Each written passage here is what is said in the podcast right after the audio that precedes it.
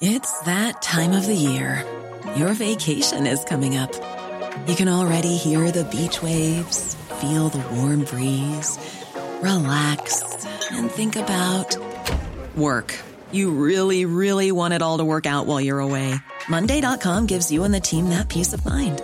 When all work is on one platform and everyone's in sync, things just flow. Wherever you are, tap the banner to go to Monday.com.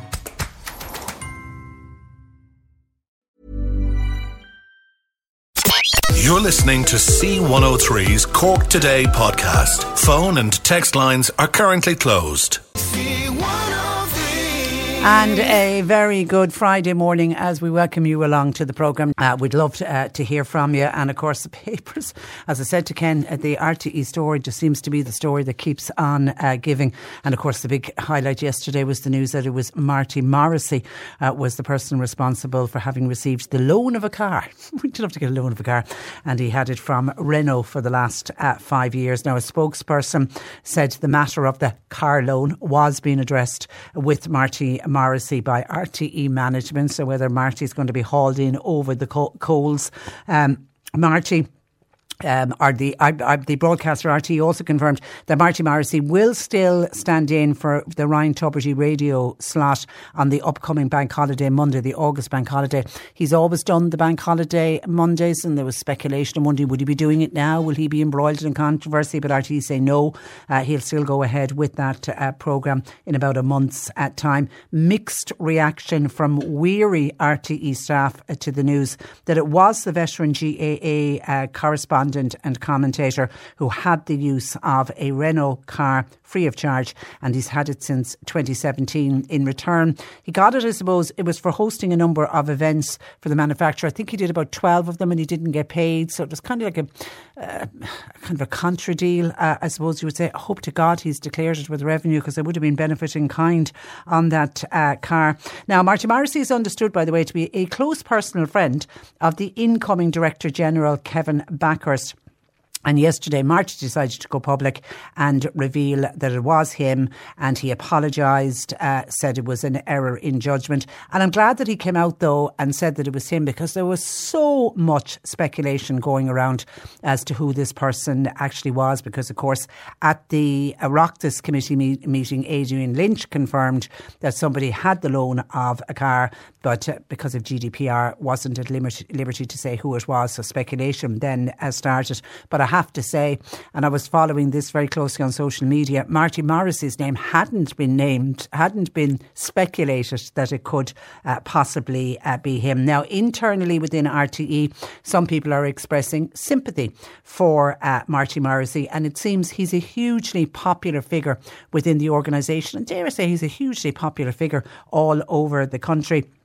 One source says the fact that Marty came out, apologised and explained the whole situation, that was a wise move.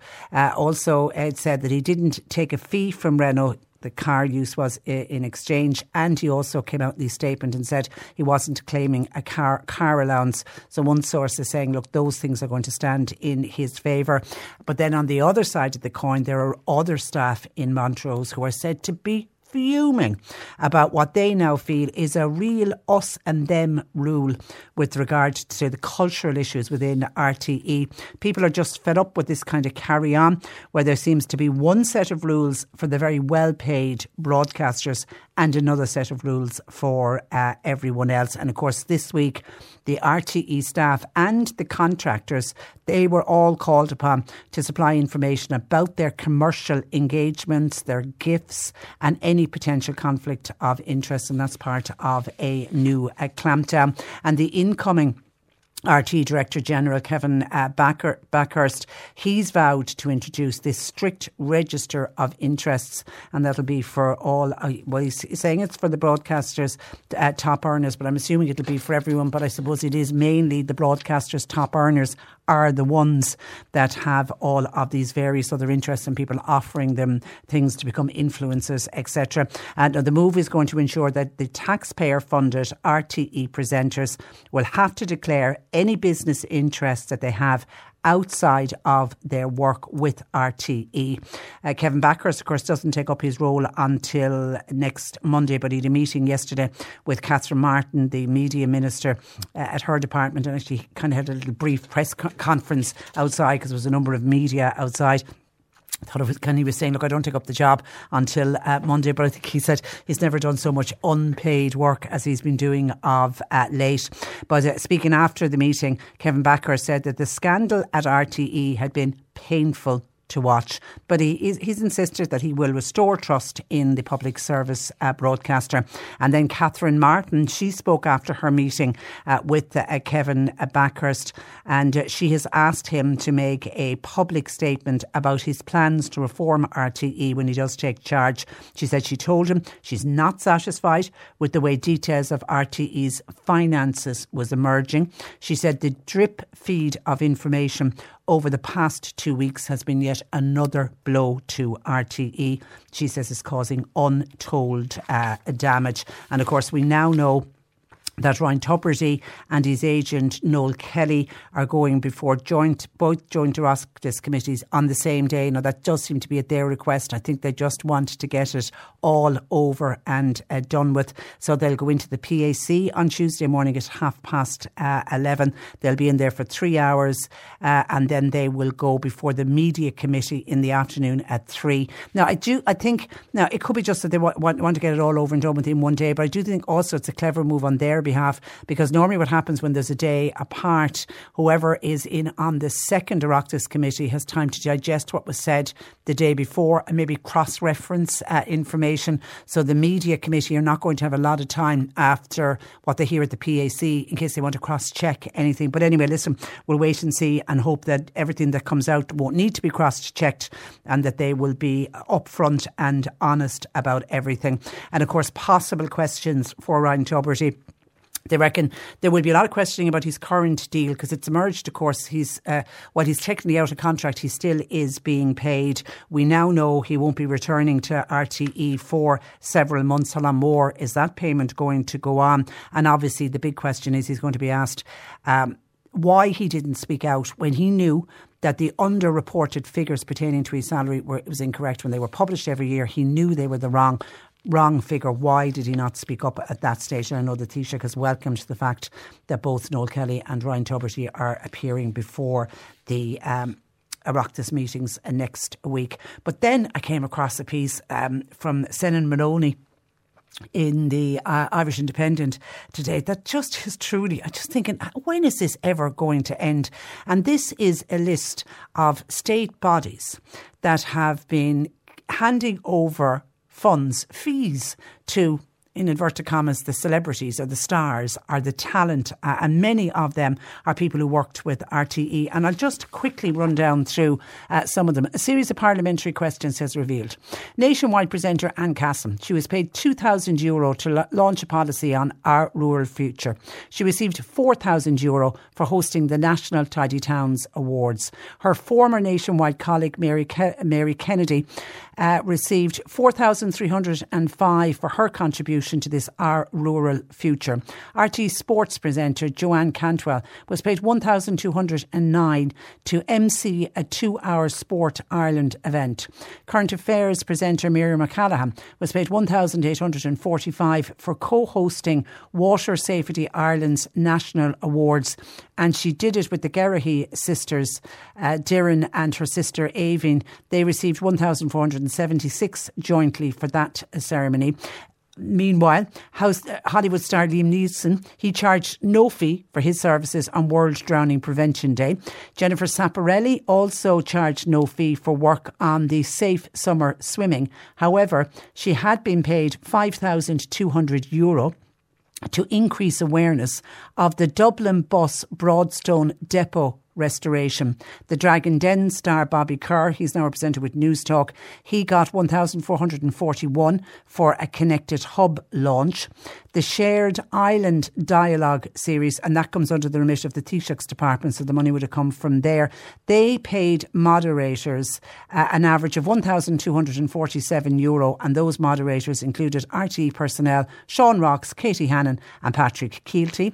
Social Protection Minister Heather Humphreys, she paid former former RTE broadcaster Ingrid Miley €1,000 for a pre-budget forum. That was 2 years ago. The media minister Catherine Martin paid a similar €1,000 to the Tory minister Michael Portello, and that was for an online conversation about British attitudes to Ireland during the War of Independence, and she paid him €1,000 for it. And then Horse Racing Ireland, of course, we know this came out early in the week.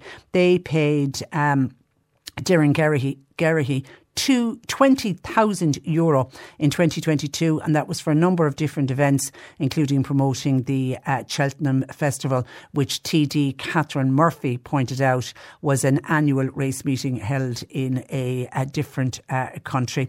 Catherine Murphy also pointed out that another RTE presenter, Owen McGee, who wrote the book How to Be Good with Money, he had been paid €1,700 by the Competition and Consumer Protection Commission for providing service. Some of these are contractors and would not have been had reporting requirements, and that's how they have been paid. But just staggering figures, and that's money that's come from state bodies. It's just to say, it just seems to be a story that keeps on giving. Are we only really at the tip of the iceberg? Because when I think of the words that are ringing in my ear are Shuini Raleigh, the chair of the RTE board, who only in fairness took over last November.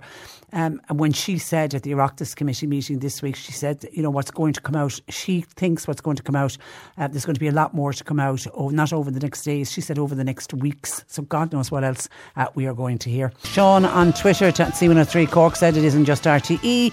He feels all public institutions are corrupt. The Gardaí, GSOC and Bord Pleanála, Tusla. Where would I stop, says Sean, and why? Because politicians have been appointing cronies and relatives to senior positions in these institutions for years. Sean reckons the rot goes all the way to the top. And Pat in Limerick says, Patricia, was Marty Morrissey's car insured? And if so, who insured it? I don't know. That wasn't mentioned in the call, or it wasn't mentioned in his statement. And then Pat said there was a senator on National Radio this morning saying that this is not the car that they were talking about at the Oireachtas committee. So is there another car? No, there isn't. There was a little bit of confusion when it was stated that the car had been handed back the day before. It turns out Marty Morrissey actually handed back the car 2 weeks ago. He handed back the car on the day that the Ryan Tubridy story broke. He realised the error of his ways and he handed it back on that day. So RTE have since come out and say that they were confused when they said the car was handed back the day before. So it's one and the same car. And then when I was mentioning the list of state agencies, state bodies and how much they had paid to various celebrities within RTE. Somebody says, well, Patricia, nobody works for free. Do you charge for your MC events? If you don't, it looks like more fool you. I don't have the opportunity to do many MC events. I think all across last year I did one. Nothing. I got a very, what I would consider a modest fee. Obviously with my commitments to a special needs child, I don't have the time, much as I'd love to be out doing MC events on weekends, and certainly if people were going to be offering me 4,000 and 5,000 to do an MC event, I'd be out every weekend. But I do remember many years ago though, and it really galled me, it would have been back in the Celtic Tiger era.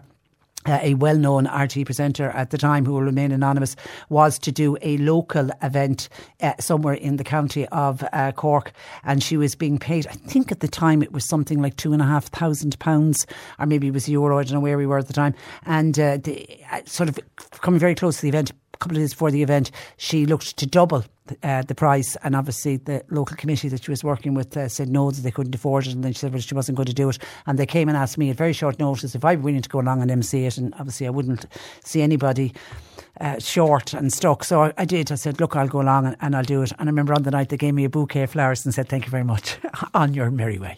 So I learned over the years as well how local radio people are felt about by some compared to when you get the so-called stars arriving. 0818 103 103. Now, all this week and today is our final day. We have hooked up with the wonderful Maldron Hotel. So later on today on the programme, we've got our final overnight stay for two people, bed and breakfast overnight stay in the Maldron, which is located right in the heart of Cork city centre.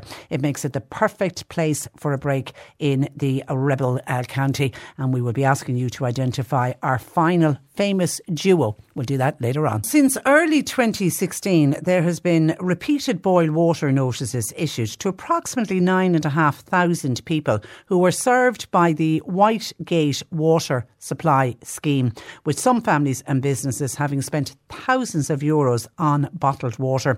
To find out the effects of this issue and is there any hope in sight for those living in that area of East Cork, I'm joined by local Sinn Féin Dáil Deputy Pat Buckley. Good morning to you, Pat. Good morning, Patricia.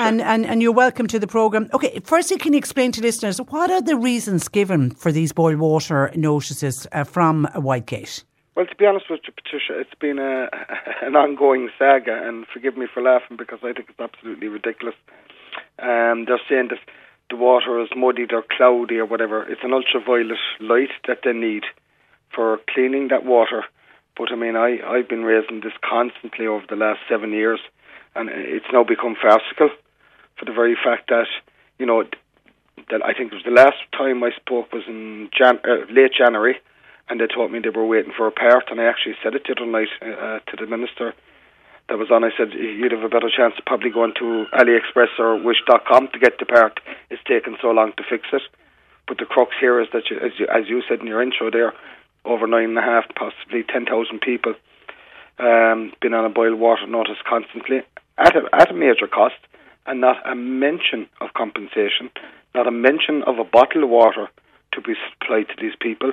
And I did raise it with the minister Tuesday night here, that the fact that you had a broken waterman in Dublin a number of weeks ago, and within 2 hours that had the tanker down. Oh, God, and it got fixed very quickly.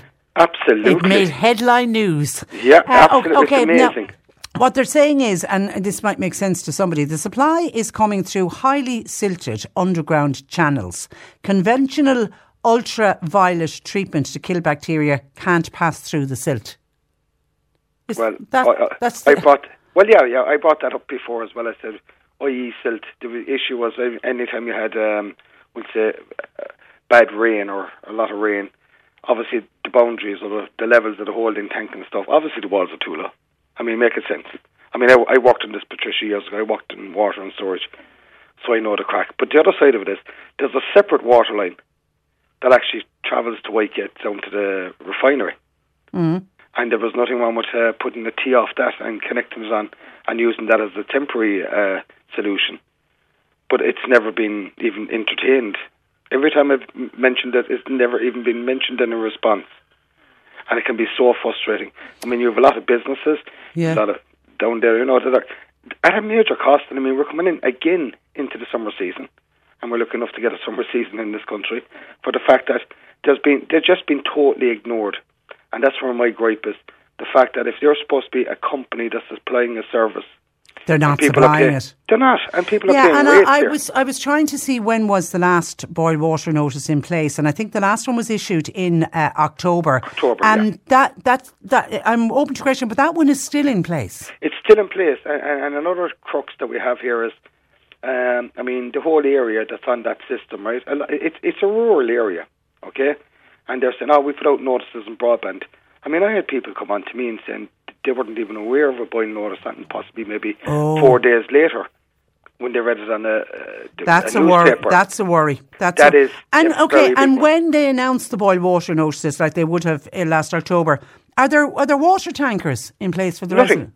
Absolutely zip. I remember as a young fella, and you probably remember years ago, we said if there was a breakage in the water main or something, it was the local farmer that was, you know, called upon with his milk churns, and he brought those milk churns to the main street of the town or village, and everybody fed from it. Everyone went up their containers. And it was simple. Yeah. But here, no, this is 7 years. It's absolutely farcical. And the one thing I feel, and whenever I have to read out a boil water notice, particularly in the last year, my heart sinks for the people, because electricity prices are so high. If you have to boil water for all of the usage in your household, that is going to run up your electricity bill, because we know kettles are very heavy on electricity. Oh, absolutely. And I know in parts of East Cork, the place I represent, I can tell you, below in Cloyne, which is affected by this boil water notice, the level of, I can't think what it's called, the lime that's in the water I mean, I remember raising this even when I was in town council, that kettles weren't only being called disposable, but washing machines and showers were being called disposables because of the high content of lime in the system. So I do think that, you know, Irish Water have left the people of, we say, the white, that are on the white gate scheme, and I mean that stretches all the way from, we say, from Garryvoe back into Middleton, all the way down to the white gate area, down to Sheboygan, Saline. It's a wide area. It even affects parts of Middleton. Yes, it does, all the way as far as Ballynacore. Yeah, but I mean, I think it's farcical that there's been zero, I suppose, contact with people and residents, zero updates. Now the latest update we have that this won't be, if they can do it, won't be resolved till 2025. And yet, not one person that has been affected by this has got as much as a bottle of water from Irish Water. It seems really unfair. So if the ultraviolet treatment isn't working, and it doesn't look like, because of the way the water supply is coming through this highly silted underground channels, are Uisce Éireann now looking at a new treatment procedures, a new way to make the water safe? Well, I suppose after 7 years, Patricia, you'd think they'd probably come up with a plan B, wouldn't you? I mean, this is what really is the crux of the scenario here. I'm going, for crying out loud, lads. If A isn't working, you have to have a plan B. If plan B doesn't work, you have to have a plan C. But don't take 7 years for 10,000 people to be constantly on and off, on boil water notices. Until this day, till Tuesday this week, I didn't even get a proper response from the Minister to say what's happening. Yeah, and I just can't believe, I mean, obviously with the electricity costs gone so high, I'm assuming families are weighing it up. It's cheaper, is it, to go out and buy all your bottled water? Absolutely. Yeah. But then again, that's an additional cost. And anybody that needs medical needs, there doesn't seem to be any plan for those. I mean, if you were running any kind of a business and you were, you know, would say serving the public on whatever business it was, that your main priority would be your, i.e., customers. But here it's just a matter of, sorry lads, we can't do it at the moment. We're not going to tell you anything. We'll plod along here. We'll keep charging the businesses. We won't keep in contact with you. And by the way, it might be another year or two. We're not too sure yet. I mean, that's an absolutely shocking way to run a business, and a shocking way to treat people. And let's call it a spade. Access to proper water is a UN human right. Absolutely. And people in that area do not have access to clean, proper water. No, and what I can't understand, Patricia, here is the fact that when it was in the remit of the local services, the local councils and stuff, it was a far better service, a far more robust service. It mightn't have been the best of quality, as in, i.e., your pipes and whatever, but the service always worked. Go back before Uisce Éireann took it over. How many boiling water notices have you ever heard of? Very few. Very few. Whereas we seem to be calling them out so often here on the programme, are another burst and the water's gone. Oh, yeah, I've listened to you. You something similar below in Killavullen and stuff. And I raised my eyebrows and nearly got off my head. Yeah, and you know, so and with everybody buying the bottled water, it was something I thought about, and I saw one of the local councillors, Susan McCarthy, obviously thinking the same as me. She lives in Middleton. Yeah. She's saying with all the plastic bottles that are generated because of the water problem. I mean, only yesterday I was talking with a professor from UCC about the amount of plastics that's ending up in our oceans. And here we have, a state body that is saying to families, well, you can't drink the water out of the tap. The families are going to say electricity is too expensive. Go out and buy bottled water. I can't believe that there isn't even tankers available. Does it not surprise you, Patricia? It's frustrating. It really we had a refund scheme back in 2018. Brian Stanley proposed it here in Dudail, and they wouldn't wear it. And it was the fact that, and we were saying, this is not an idea, this is actually a solution, and maybe trifold, for the fact that if you brought in this refund scheme on plastic bottles and glass bottles and cans, the children, maybe 14 to 16-year-old that are on holidays, they can't get a job, obviously, because of legal reasons, would be able to get down to the beach in the Boreen, pick all these stuff up, get a few bob for it, so you were now recycling. You were now cleaning. You were also educating. Well, isn't that coming in next year? It's supposed to, yeah. It's about time. Yeah, it's... Okay, somebody wants to know, please ask Pat Buckley, does he think Irish Water should be scrapped?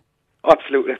Give it back to the local authorities. I mean, we know the issues there with the councils at the moment, and they're trying now to take the council workers and transform from the council payroll and benefits over to Irish Water, and I totally disagree with it. I do personally think myself that the water services should go back into the remit of your councils, your county councils and your local councils. And from my experience in working with water and storage for nearly, 22 years, I definitely know how it works. I mean, we could talk about it here.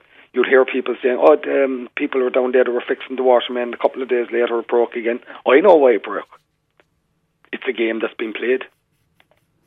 But a lot of our pipes are very old and they just need to be replaced. Yeah, but I mean, and that was the whole idea of Irish Water, now Uisce Éireann. Yeah. They were going to modernise the water system in this country. I can't say it's been, you know, more complicated than modernised, I think is the word now.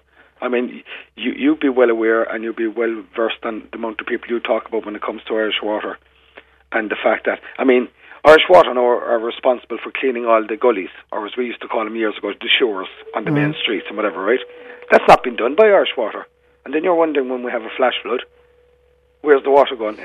People are constantly talking about the man with the shovel who used to go out. The man with the shovel and the JCB is gone because Irish Water won't do that, but where their local county councils will do it. And that's why I'm a firm believer. If it's local, keep it local. Yeah. Why be trying to nationalise something? And the biggest worry there is it's always for profit.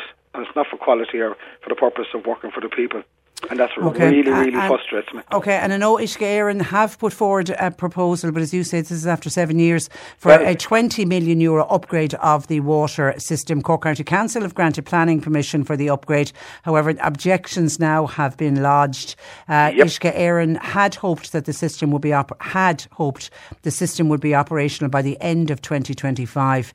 But the best case scenario now is sometime in 2026. Absolute and utter disgrace. That's exactly what the people of East Cork don't want to hear. What are the people and what are the businesses going to do from here till 2026? Yeah, it happens. It's compensation, because I know I saw with your fellow TD in East Cork, David Stanton, he was calling for compensation as well, and I think so was James O'Connor. I mean, the people need to be compensated. Well, absolutely. We can't. It's just not fair. Reimbursed. Yeah. Reimbursed. I mean, Jeannie Macaroni. I mean, what century are we in? You know what I mean? Yeah, not when it's going on so long. We're not going back into the 15th or 16th. You know, if it's a day or two and there's a burst water pipe, when it's an inconvenience, you put up with it, but not something that's going on this long. And to make it worse, there is an option there, Patricia. There is a separate water supply going down into that area, and they can't tee off that and use that as a temporary measure to sort it out. Okay. It seems to be causing problems to get support, and I think it's just farcical, absolutely farcical. Okay. That so many people have been left out. We leave it there. We leave it there, Pat. We'll speak again. Thank you for that, for joining us. Patricia. That is Cork East Sinn Féin Dáil Deputy Pat Buckley on the issues pertaining to the Whitegate water supply and the bones of 10,000 people constantly at the moment. They've been on a boil water notice since last October. There had been hopes that they would be lifted and discontinued by now, but it's now been extended for the foreseeable future. Mary says, Patricia, I live on Iona Road in Cork. The water was brown coming from the tap yesterday evening. We didn't get any water. Kind regards, Mary. Well, when you say you didn't get any warning, that could just have been the amount of rain that fell. You know, the way sometimes you get a very brownish water, and if you let the tap run, I'm assuming that that's possibly all it was, particularly if you haven't heard that there's a boil water notice or there's a water outage in your area. Now, yesterday I spoke to UCC Professor John Quinn. John was a co-author of a study outlining how seabirds are affected by the risk of plastic exposure in our oceans. I mentioned to Professor Quinn a young Irish environmentalist who had won a prize at the European Inventors Award for a substance he's created that helps to remove microplastics from water. The inventor is Fionn Ferreira, who's originally from Ballydehob and is currently working with the University of Texas to scale up his invention, and he joins me this morning. Good morning to you, Fionn. Good morning. And you're very welcome to the programme. And firstly, well done and congratulations to you on this award. You use a product that uses Ferrero fluid, which was something I hadn't heard about. I had to Google that yesterday. So can you just explain to us how your product works? Well, essentially what I invented is inspired by the coastline of West Cork. The way it works is a little bit like if you've ever walked along the seashore and you've seen a piece of oil spill residue and plastic stuck to it. Essentially, plastics are what we call non-polar in chemistry, and likes attract likes. My liquid can attract these plastics from water and attach them to something magnetic, like that, allowing us to pick up the plastics just using a magnet. And how long have you been working on the invention?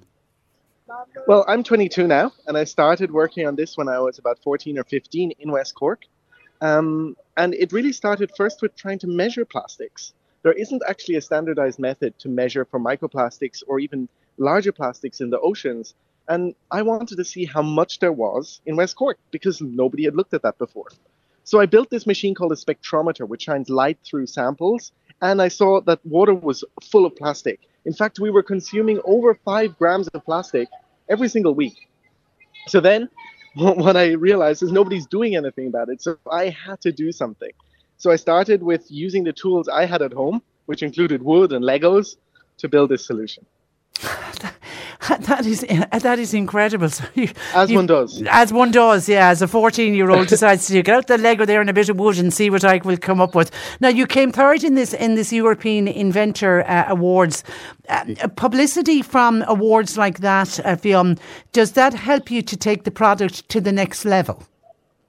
Of course. So you might recall that a couple of years ago, I actually competed in the BT Young Scientist. I do. Where I got one of the top awards as well. And really, awards like this one and many others, like the Google Science Fair, first of all, give credibility. Because, quite frankly, I understand the scientists here. The scientists say, well, you're this young guy who, well, I only graduated with a bachelor's a year ago in chemistry, but at the time I didn't have any qualification, have this kind of almost magical method that is based on him walking around in the middle of nowhere in Ireland. Like, I get why they don't believe me. So conferences and awards like this one increase the credibility around what I do and allow me to get funding. In fact, most of our funding comes from Robert Downey Jr.'s Footprint Coalition at the moment. Yeah, how did that come about? He obviously heard you speak or he heard about your product somewhere. Oh, that one was actually very interesting. I was speaking at the World Economic Forum in 2020 and I was sitting in the speaker's lounge and I was walking past somebody and I kind of recognized him, but I don't know, I had never really watched Iron Man or anything, but he came up to me and he was like, hi, like, what are you here for? And I said, well, I'm working on microplastic solutions. And he said, oh, come to my hotel bar and we should discuss further tonight. So then I went and I remember telling my mom, like, there's this guy, Robert, he wants to talk to me about my invention. This could be interesting. And I showed her a picture and she was like, oh, this guy, you know. Thank God the Irish mammy was able to come in and help you out on that one. That could have been embarrassing. Yeah. So, you know, it was an interesting one. But then from that, we really sprung a partnership and we have a lot of two-way communication now, which makes it really easy for us to work on products like this. And you kind of very quickly breezed over the fact you were speaking at the World Economic Forum when you were, what, about 20? I was actually 18 at the time. How did that come about? Well, as a result of all these different awards and fairs, I've actually started speaking a lot about youth involvement. How can we build better ways to support young inventors? So at the moment, for the last about 4 years, I'm going to a conference approximately once a week to speak. It's also a way of income for me as a student. But it also means that I can inspire, hopefully, a lot of youth, but also decision makers to take the ideas of youth more seriously. And how is work going on scaling up your product to a commercial model? Well, our device is really different to what it was 4 years ago. 4 years ago, I had a beaker where I could pour in water and remove the plastics. Now I have a device where water can flow through and the plastics are removed passively. It works astoundingly well. It also is ready to be built in flow. Now all I need is a little bit more funding to make this a lot bigger into a wastewater treatment plant scale. But really, we're very, very close to it being implemented. And we actually have pilot locations already identified for this. That's fantastic. I saw the video clip on your website yesterday of the beaker showing how it works. I mean, it's like magic. It literally is like it's so magic. Cool, right? And unbelievably. And you're in, is it the Netherlands I saw? Is that where you're studying? did I see? Yeah, so I study in the Netherlands. I'm currently going into the final year of my master's in chemistry. Okay. And I actually work mainly on spectroscopy, which I know is slightly different, but it's like how light interacts with molecules. Because I'm an inventor. I don't want this to be my last invention. I want this invention to make a change, and I want to make more inventions that make more changes. So to do that, I need a toolkit of ways to do that. And that's why I study chemistry. Do you get back to Ballydehob much? I will be back in Ballydehob in about a week. In about a week, okay. And if I go back about three to four times a year. And who's in Ballydehob? Who's in Ballydehob? And the rest of the family there? Yeah, my parents and grandparents are in Ballydehob. Okay, because I'm originally I was born in Cork, but my parents are half German, half Portuguese. I was wondering where the surname came from. And you know something, having looked at your website yesterday and having spoken to you now this morning, Fionn, the world is certainly in a very safe place if we have more people, more young people like you. So continue to do what you do and continue to inspire others because you really are a credit to this country and to your family. Listen, it was a real pleasure speaking to you, Fionn. Thank you for that. Thank you very much. And thank you for sharing my story too. Well, we'll follow your career closely. Thanks, Fionn. God bless. Take care. Bye-bye. Isn't he wonderful? That is Fionn Ferreira. And actually, if you just Google him and you'll get onto his website, and if you see his invention, it really is incredible. But the world is in safe hands, I think, when we have young people like Fionn in it. Mike and Bantry listening to young Fionn about his invention, try to get plastics and microplastics out of water. So the simple solution is we've got to stop buying and using anything plastic, and the plastic that we are buying and we are using, we need to make sure we are recycling it responsibly. We were talking about boiled water notices, and in particular that area of East Cork, nearly 7 years on and off with boiled water notices. It really is a tough place to be in when there seems to be no end in sight. Whatever, but as I mentioned to Pat Buckley, if there's a water break and you're without water, while it's hugely inconvenient to be without water, but at least if you know they're working to fix it and it'll be back on in a couple of hours or even in a day, you kind of put up with it. But to know you're on this boiled water notice and there's no end in sight has got to be so frustrating for the people of East Cork. Michael says, hi Patricia, I'm sick of listening to water breakages and announcements of boiled water notices. Why don't all of the rural TDs call on the government to spend some of the surplus billions that they currently have in the exchequer and use it to overhaul and replace water systems and pipes all over the country. The money would be a one-off operation, not a year-on-year spend on the exchequer, which obviously the government are constantly saying they want to avoid. Remember all the cries that when we had all the money during the Celtic Tiger eras and we didn't know what to do with it. Now we have it, use it, and we need to use it wisely, says Michael. And can I say you are a wise man, Michael. Thank you for that. WhatsApping 086 2103 103. Now we got this in by WhatsApp or text, I'm not sure, from Catherine, and we decided to call Catherine and ask her to come on because she wants to do a thank you, and I think it will come better from herself than me just calling it out. Good morning to you, Catherine. Good morning, Patricia. And firstly, how is your husband doing? Is he okay? He's okay now, Patricia. He's okay. He's on continued treatment, but he's fine at the moment. He's doing okay. So I need to take you back to not last Monday week, the 26th of June. Tell us what happened.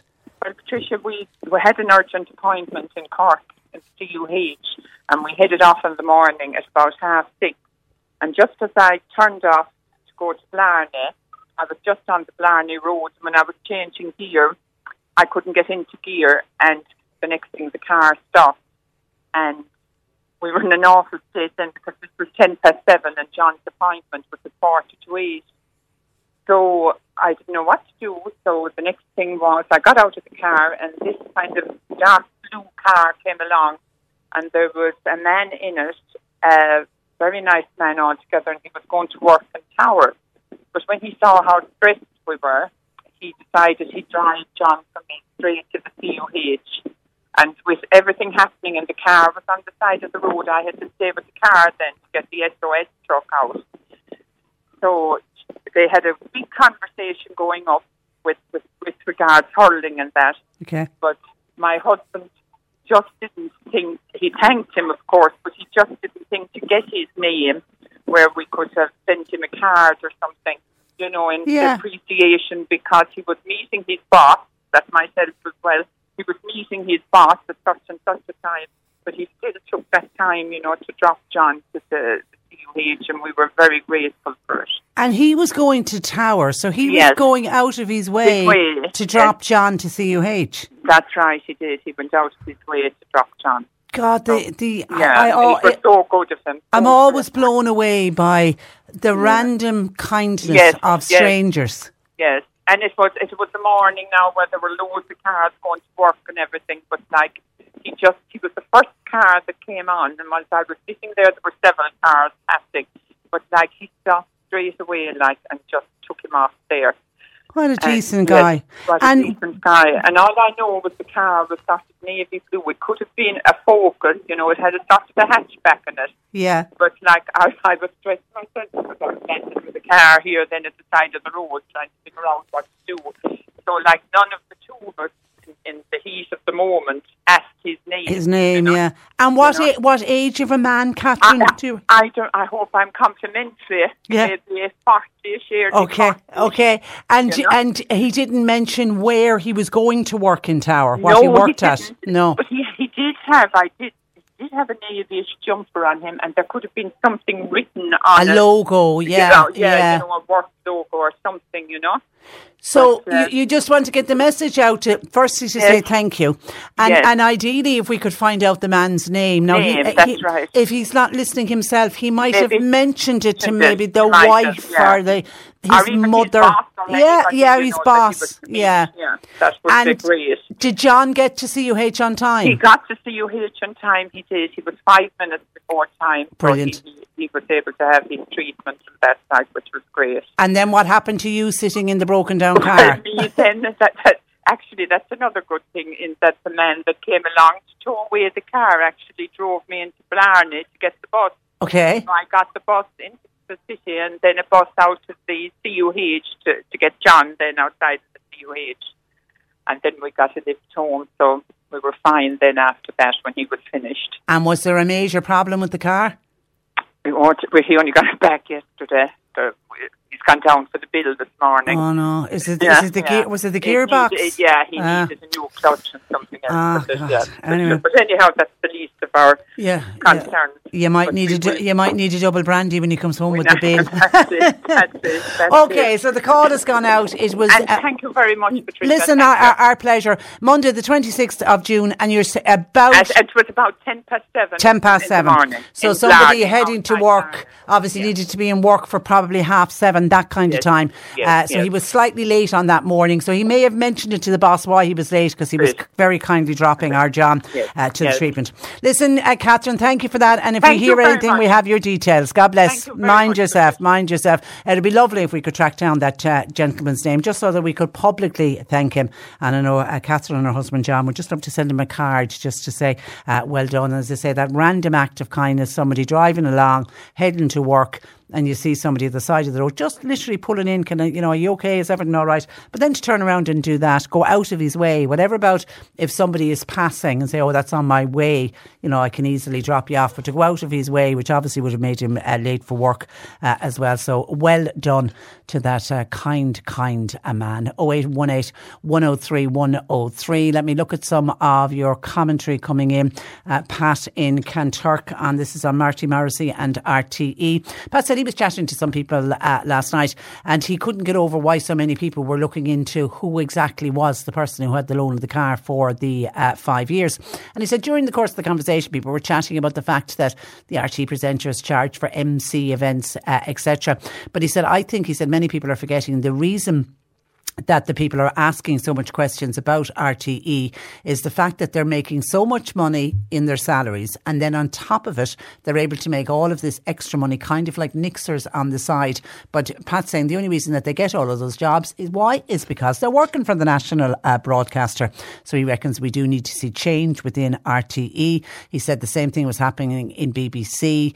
There has been change going on over there for years. He said we'll have to see the same happening here in Ireland. We need more transparency. 0818 103 103. Some of your WhatsApps in. Patricia, could you play a song for Marty? It's a long, long way from Clare to RTE. That's Frick and his attempt at humour this morning. Hi, Patricia. I'd be interested to know if that man, Marty Morrissey, who had the car for 5 years, will he have to repay the travel allowance expenses he receives whilst using the car? Well, in Marty Morrissey's statement yesterday, he clarified that, and he said, well, yes, he did have use of the free car from Renault. He wasn't getting a travel allowance at the same time. That was one of the rumour mills that went away, that he had a travel allowance from RTE and he was getting the free car.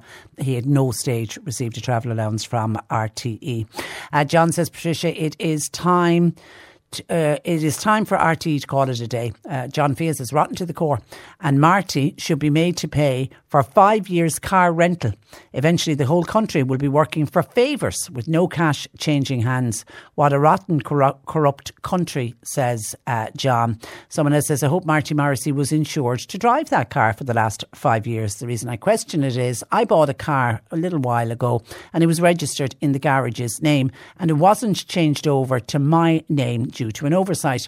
The insurance company contacted me, told me that I would have to have an insurable interest in the vehicle in order to be covered under my own insurance policy. Presumably Renault insured Marty Morrissey as well to drive the vehicle. Well, yeah, there is a possibility on that as well, that they were covering the cost of the insurance, and if the car was theirs, obviously covering the cost of the tax as well. And another John says, Patricia, the people of Ireland need to stick together and vote to get rid of RTE and this TV licence carry on. It's just another way of robbing people. Are we fools or what, says John. Just by the way, on the television licence, I listened with great interest yesterday to the Minister Catherine Martin, responsible for media, and she failed to say outright that people should pay their TV licence. Catherine Martin said, when she was asked would she advise people to pay their television licence, she said, I'm not going to advise anyone. I think what I'm saying is we must remember the good of public service broadcasting. She went on to say the staff are hurting, the staff feel betrayed, the staff who need RTE, it's their job of work. They provide the vital service. And the minister's remarks come as there is a growing fear now within the government and obviously within RTE that an increasing number of people may now refuse to pay their licence fee amid this ongoing controversy. Now, as we've pointed out, because we've had a number of people contact us to say that they've paid it every single year, not going to pay it this year. But we have pointed out you are legally obliged, if you own a television, you are legally obliged to pay television licence, €160 a year. And out of all the money that's collected, approximately 85% of that licence goes to RTE, and the reason they get it is to carry out their public servicing broadcasting commitments. But Catherine Martin yesterday anyway said she wouldn't advise anyone. She's kind of leaving it up to people, but pointed out why it's important. And that's kind of in contrast to the Taoiseach yesterday, because he was unequivocal that people should continue paying their TV licence, and he also said that he's going to continue to pay the licence. He said, I think people should, not just because it's the law, but because it funds our news that we watch, our sports, our Irish language programmes, our drama and our documentaries. So that's interesting, isn't it? The media minister not saying, telling people you should go out, but yet we have the Taoiseach unequivocally saying, everyone, pay your TV licence. 0818 103 103, lines open. C103 Jobs. The farm in Granada, they've got vacancies for full and for part-time chefs. CVs please to marie@visitthefarm.ie. Part-time beauty therapist is wanted. It's for immediate start in Glengariff. CVs please to info@glengariffbeautylounge.ie. An electrical mate is wanted for a project in Ringaskiddy. Now, some experience is necessary. Call 087 1650527. And Duhallow Community Food Services, they've got a vacancy for a kitchen assistant, 9:30am to 2:30 in the afternoon. It's a Monday to Friday position, and the number to call is 029 763 75, and Linda is your contact. You'll find all of the details and more job opportunities by going online now. You just need to go to c103.ie/jobs for more. This is C103. Cork Today on C103. With Corrigan Insurance's Macroom, now part of McCarthy Insurance Group, for motor, home, business, farm, life and health insurance. CMIG.ie. A lot of people know exactly where they would like to be buried when that day comes. And for many, it's usually an area where maybe they grew up or where they've other family members buried. The Southern Star newspaper is highlighting a case this week of an elderly woman who's having difficulties getting a plot in a cemetery of her choice. Former Mayor Independent Councillor Danny Collins has raised this lady's plight at a meeting of the West Cork Municipal District, and Danny joins me this morning. Good morning to you, Danny. Morning, Patricia. Now, morning to your listeners. Now, this particular lady wants to be buried in Scull. Are there no plots available in Scull? Is that the problem? Basically, yes. This lady, her family are buried in Scull, and of course she wants to be buried in Scull. And when one of her relatives went to find out to get a plot, he was told the way now Cork County Council do it, which is I do agree with, is like when a person dies, that's when you need to go to get a plot. You apply for a plot, and when he went just to inquire about it, he was told there would be no plots in Scull for the lady if she died in the very near future. And he, of course, this was very stressful for him to hear this, and he said, where would she be buried if she can't be buried in Scull? And he was recommended that she could go to either Lachine or Dunmanway. So basically, I'll be quite honest, he rang me as a local councillor. I listened to his voicemail because I couldn't answer the call at the time when he did ring, and I could hear the stress in his voice. And when I rang him back, he told me the story that he rang the council offices, and this is what he was told. And, be quite honest, in this day and age, I think, and look, I highlight this back in Scull a number of years back, and at the time, a number of plots were found. And I have been calling, and it's not only Scull around, it's Scull alone, it's Kilcrahan, Goleen, Glengarf, which I do know Glengarf is being started at the moment. But we can't be leaving it to the last minute. And when a grave is needed, that there's no graves there. Again, it has happened since, where a gentleman has died in England, and he's been brought home in mid-July. Again, when his family rang, told the same thing. But since then, we have started a plot for this gentleman, so he will be buried in Scull in a few weeks' time. Yeah, and I'm just thinking, Danny, the distress it must cause to a family when they go to, it's a sad time, somebody's passed away, they're trying to organise the funeral service and all of that, and then they go to try to get a plot. And It's kind of in our DNA. We like to be buried with our own. We like to be buried with our own family, and usually it's an area where we've grown up in. It must only add to the distress of a family when they suddenly find out there actually isn't a plot available in the cemetery, particularly knowing that the person who's passed away wants to be buried in that cemetery.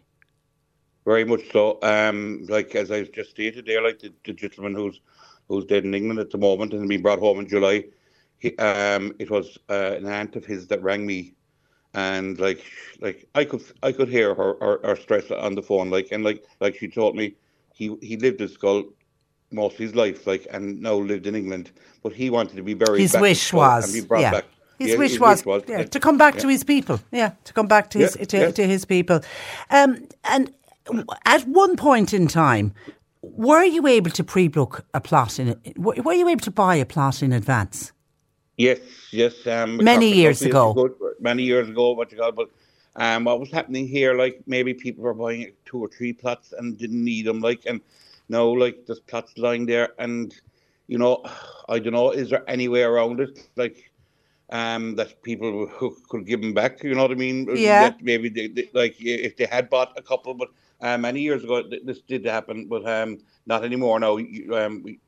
when you pass away is the time that you maybe go to your local undertaker and he arranges for a plot to be bought from the council. And that's how it works now. OK, but we need a long-term solution to this, because this is obviously something that's only going to get worse. Do we simply... Yeah. Scull, let's stay with Scull. Does Scull need a new graveyard?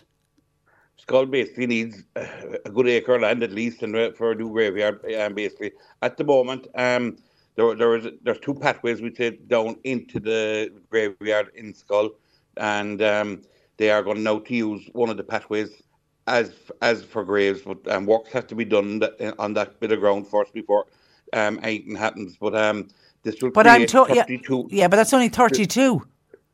Only 32 graves, that's it. Yeah. Another couple of years down the road, we'll be in the same situation. You'll be back on the radio with, it probably won't be me, but whoever's here, you'll be back on talking about having the same discussion. And as you mentioned, there are other areas, Glengariff, Goleen, Skibbereen, Kilcrohan.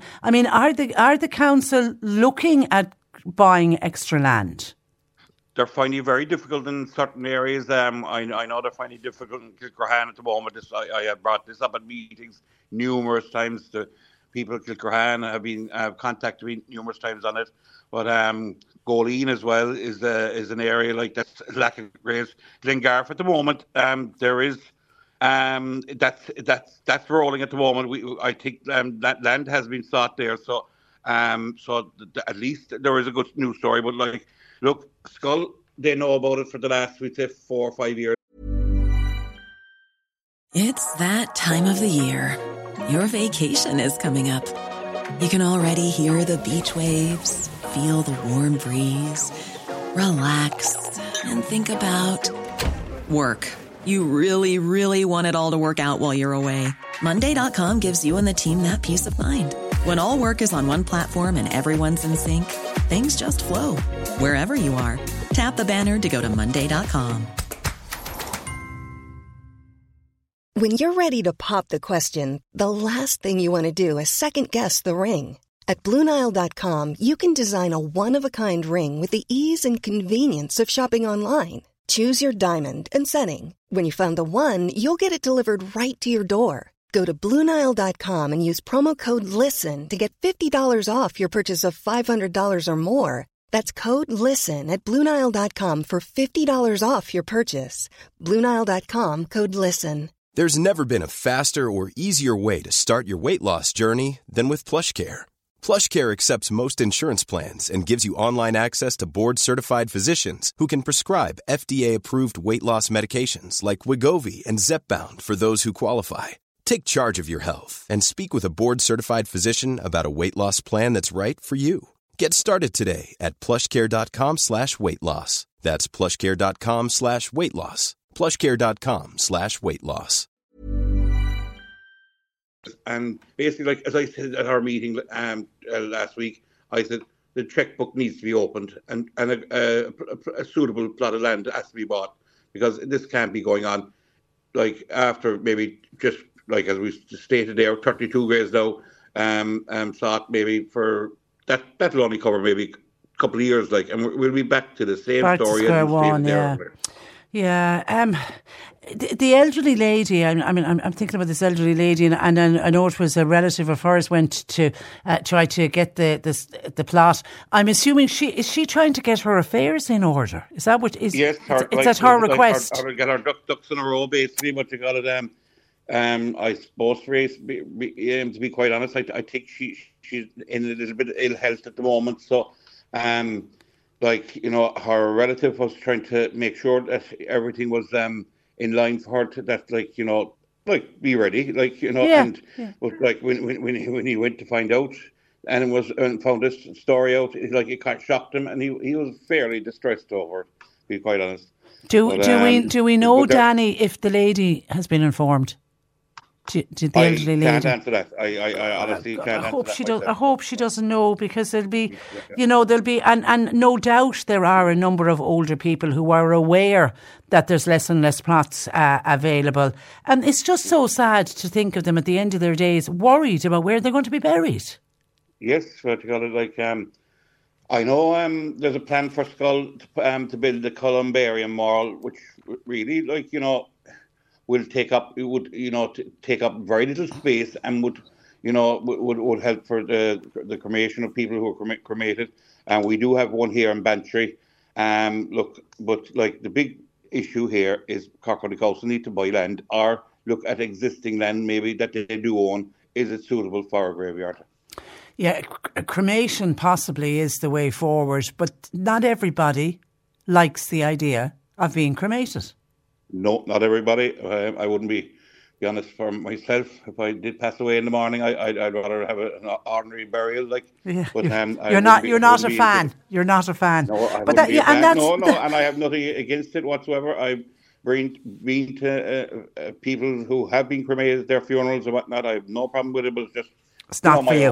Yeah, it is very much a personal choice. So you raised it, and I read in the Southern Star this week a number of other councillors had, you know, were saying similar things and hearing similar stories. So what have the executive said? Are they going to go away and look at land?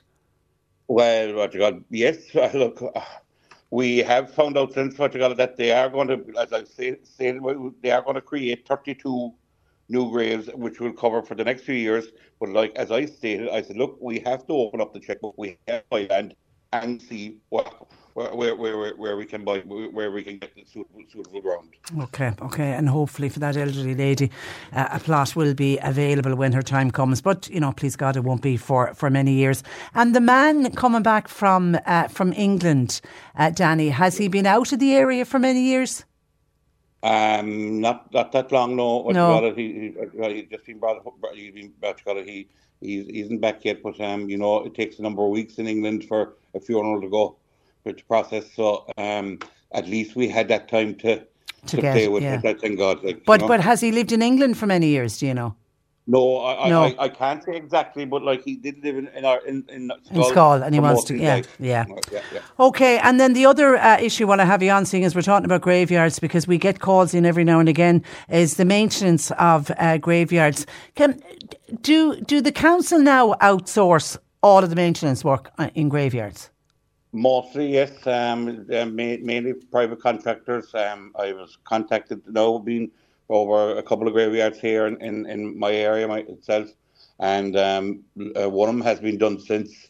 But yes, that what you call it is outsourced to private contractors, and like basically, I suppose really, you know, we don't really have enough people on the ground. We've been stressing that for a number of years. Our own council staff.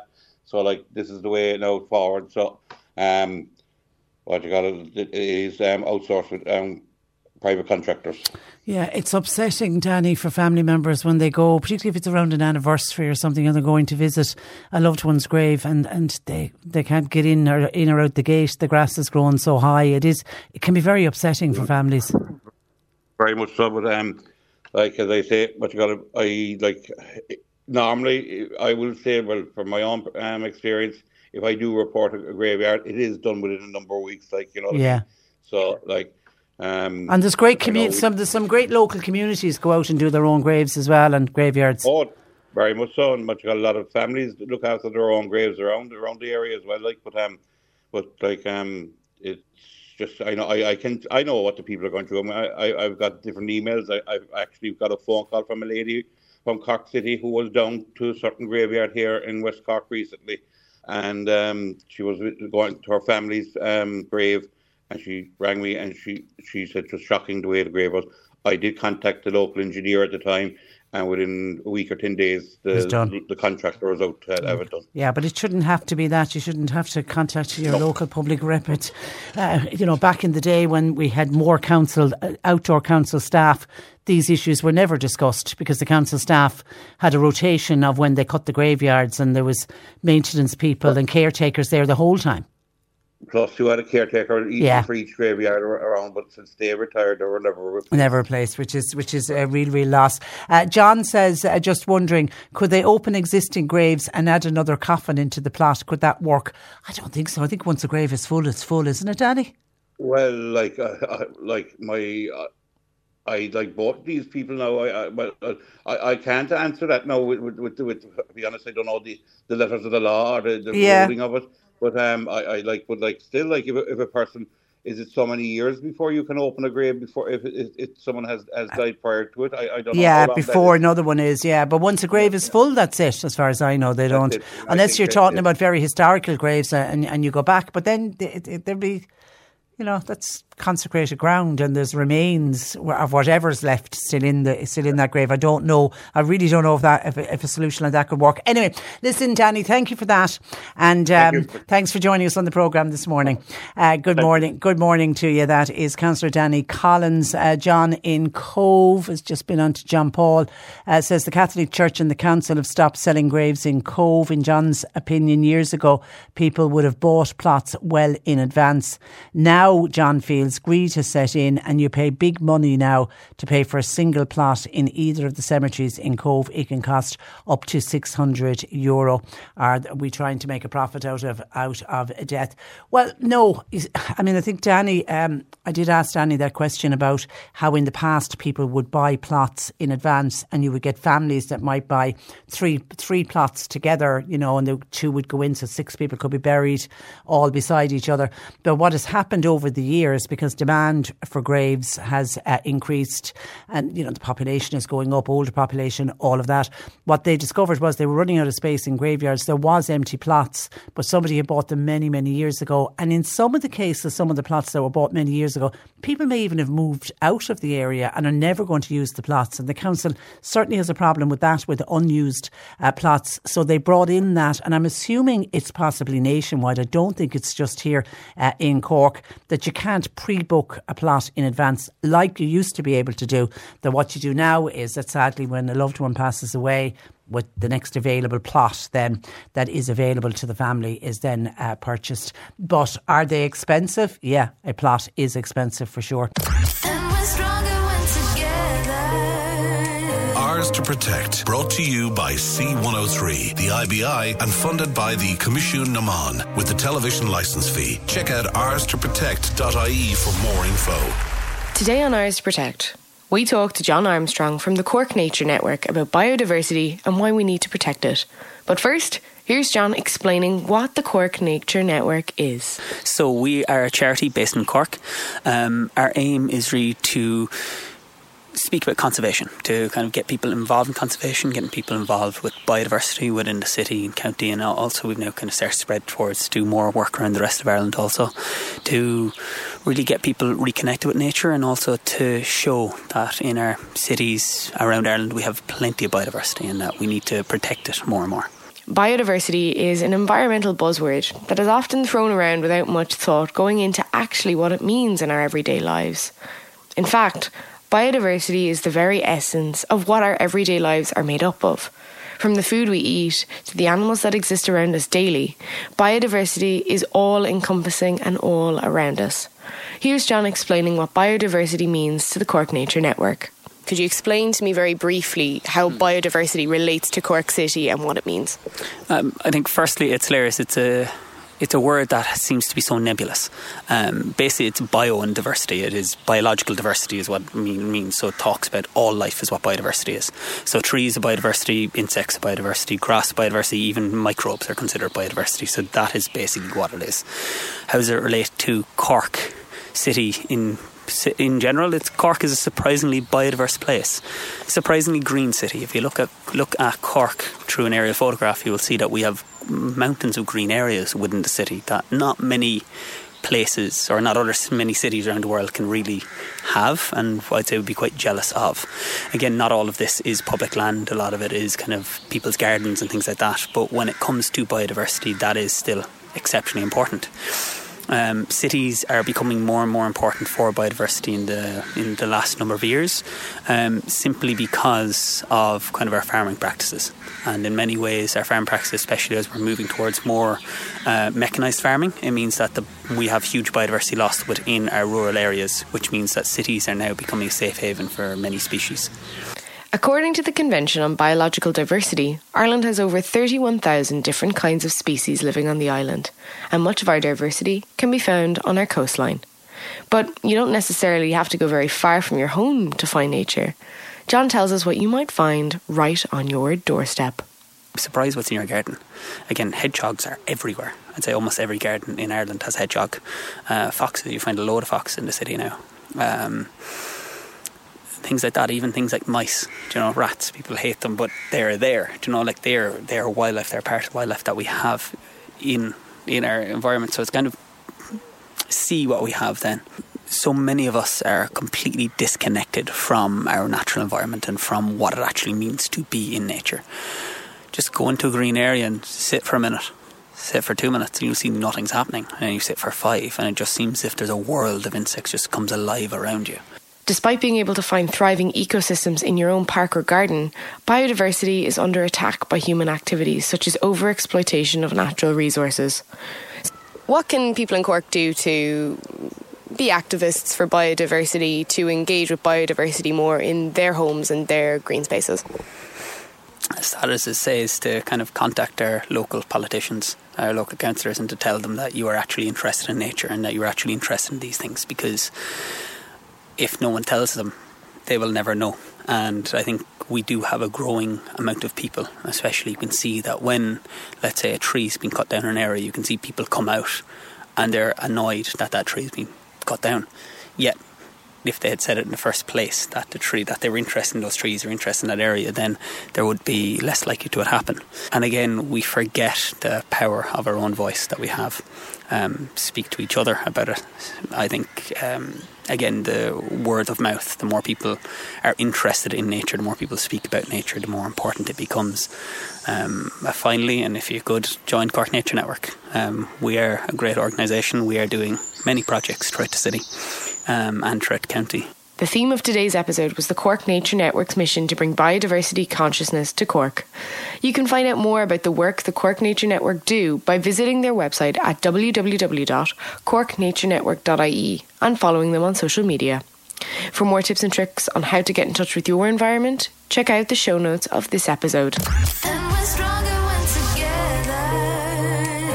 To Protect, brought to you by C103, the IBI, and funded by the Commission Naman with the television licence fee. Check out ourstoprotect.ie for more info. Yeah, and please go to that website. It's a mine of information.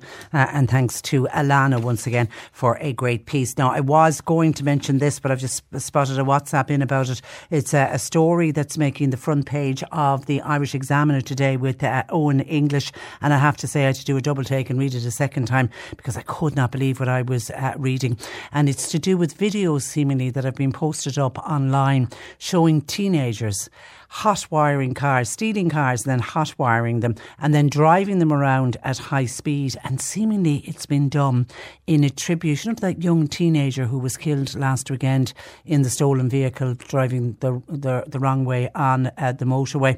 And seemingly these videos have been published on TikTok and on Snapchat.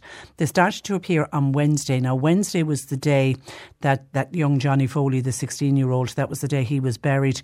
Now, he died last Saturday. He was in the stolen Toyota Corolla. He was a front seat passenger, and of course it crashed head on when it was driving the wrong way down the M8. And the others, the Gardaí say they were clocked at one stage at driving at 175 kilometres per hour. That was on the old M8 near Kilbenny early on Sunday morning.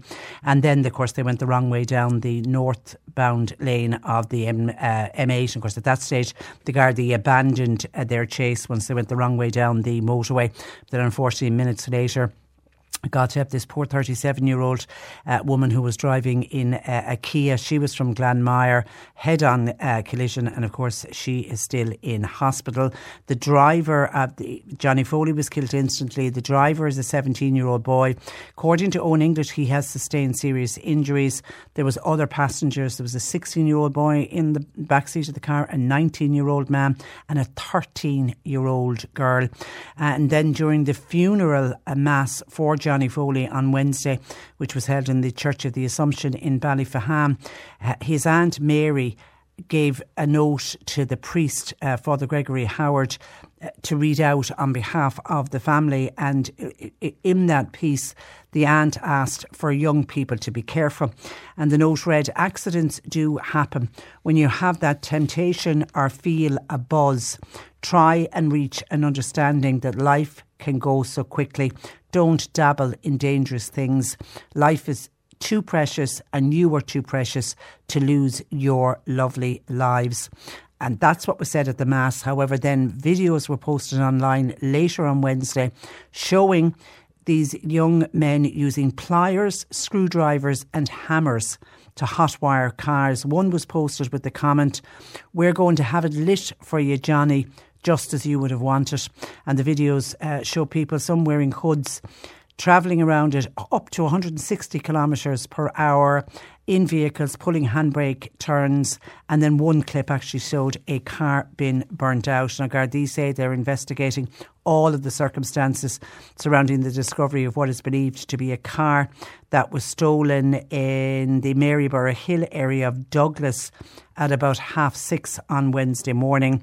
They were unable to provide statistics on how many cars have been reported stolen in Cork City Garda Division in the last 24 to 48 hours. And then when they were asked about these various social media posts, a spokesperson said on Garda Síochána doesn't comment on third-party social media content. But isn't that just truly shocking that young people, of course, young people feel they're absolutely invincible and it's never going to happen to them. And obviously none of them heeded the warnings from the aunt of young Johnny, just to say, you know, that your life is too precious. But I mean, surely the social media companies, something can be done whereby these young people can be identified. If not, we're going to just see more and more tragedies on our roads. OK, Maldron Hotel all this week. Thanks to the Maldron Hotel, they've very kindly given us overnight stays for two people, including a breakfast, to go along to the Maldron Hotel in the heart of Cork City Centre, making it a perfect place for a break in the Rebel County. And because it's an overnight stay for two, we've been talking about famous duos. I'll give you one half of the duo. You have to name the second half. And then text, WhatsApp, along with your name and address to 0862 103 103. So to be in with a chance of winning today's overnight stay at the Maldron, complete this famous duo, Bonnie and what is the second name there? Please get texting, get WhatsApping 0862 103 103. We'll leave it open for about 10 minutes. And then we will select our winner for today, who will be heading away on an overnight stay for two people, bed and breakfast in the Maldron Hotel. So Bonnie and who completes that duo. Get texting and WhatsApping only. Please put your name and address on it as well, 0862 103 103. Earlier on we spoke to Catherine, who's trying to track down the man who very kindly helped her and her husband. He was their knight in shining armour last Monday week, and taking her husband John to his urgent appointment at CUH. Well, Mary has contacted us, and I don't know whether she heard Catherine or not, but she was on to say that earlier this morning she was travelling on the 7:30am bus out of Mallow into Cork City. It was the Bus Éireann service, and she says the Bus Éireann driver went out of his way to help Mary. First of all, he helped her to get off the bus, and then when she got off the bus in Capua, she needed to get to CUH. He helped to get a taxi for her and made sure she got to the taxi so she could get to her appointment in CUH. Mary says she doesn't have a name, but she just contacted us to say he was the nicest man and that he's a credit to Bus Éireann. Now, sometimes the Bus Éireann drivers have us on the radio in the bus, so maybe the same Bus Éireann bus driver is listening to us, or somebody else in the know might know who regularly is on that service, but more importantly, who was driving the 7:30 bus out of Mallow heading into Cork City this morning. Does anybody have the name of that gentleman? Because it would be nice to recognise him. And thank you, Mary, for taking time out. I always think it's nice. We're great to complain, but it's always nice when you get good service or somebody goes above and beyond, or like Catherine, you know, randomness of a stranger coming to help her and her husband when their car broke down heading into Blarney. 0818 103 103. An unusual request from Pat. He wants to know, where can he buy a pocket radio? I would imagine would any of the electrical shops still have pocket radios? I'm thinking maybe some of the discount stores, would they have a little pocket radio? I haven't had need of a pocket radio in years, Pat. I was always great for the little transistor radio, went everywhere with the radio. But obviously now, with having a smartphone and you can have LinkedIn, where you can access radio stations from all over the world. It's incredible. Your phone is an incredible piece of technology, isn't it? So whenever I'm on the go and I need to listen to the radio, I can do it on my phone. But except not everybody has a smartphone. So does anybody know where Pat can buy a pocket radio? Has anybody been in a shop lately where you might have spotted a pocket radio? 0818 103 103. And we have to give a mention for this because it's a kind of a moment in history. The Ford Fiesta is going out of production. It's been in production now for 47 years. And Ford are about to make their final Fiesta at their factory in Cologne in Germany. And the reason for it is the site in Cologne in Germany that have been manufacturing the Ford Fiestas, they're now being modified and they're going to make room for more of their electric vehicles. So the last of the Ford Fiestas will be rolling off the production line. Would you believe over 22 million Fiestas have been sold globally since it was launched in 1976, and many of us at some stage, I certainly owned it, a very trusty Ford Fiesta. It was a great little car. Many of us drove Ford Fiestas over the years, and of course at one point Ford had a factory in Cork in the Docklands where it employed hundreds of workers, and I'm assuming were some of the Fiestas made here in Cork as well, but over 22 million of them have been sold. So that certainly is the end of an era, with the last of the Ford Fiestas rolling off the production line. 0818 103 103. Now let me go back to some of your texts that have been coming in on issues that we have been addressing this morning. Let me just go back and see, because there's just so many have come into us. Oh, this is a shout out as well, is it? It is for help with accommodation in Dublin. Let me get to this one first.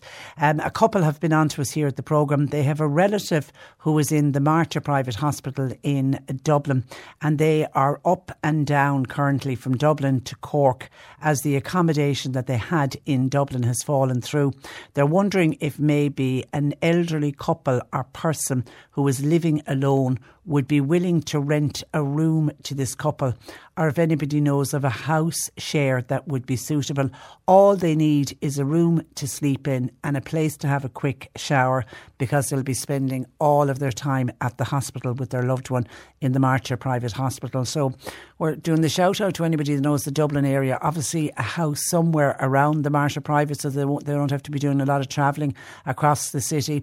Maybe you've got a loved one, a relative living in Dublin that would be willing to rent out a room to this couple who really urgently need to try to find accommodation. I mean, obviously it would be too expensive to go down the Airbnb or the hotel route in Dublin, so they're looking for some kind of a house share. Or I think that example of maybe somebody living alone or an elderly couple, because it's a way for them to make a bit of money as well, I might be willing to rent out a room.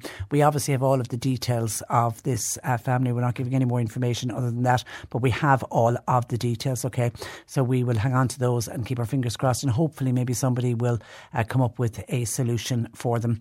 Dennis in Castlemagner was on, and this was listening to me, I'm assuming, talking to Pat Buckley, Sinn Féin Dáil deputy, who was talking about what was going on, what is going on in Whitegate and the constant boil water notices, and how Uisce Éireann need to get the finger out and do something about it. And actually Pat went so far as to say they should be disbanded. Anyway, Dennis wants to point out that his party, the Sinn Féin party, i.e. Pat Buckley's party, they were the ones totally opposed to the water charges. So that is why we're having all of these ongoing problems with our water systems.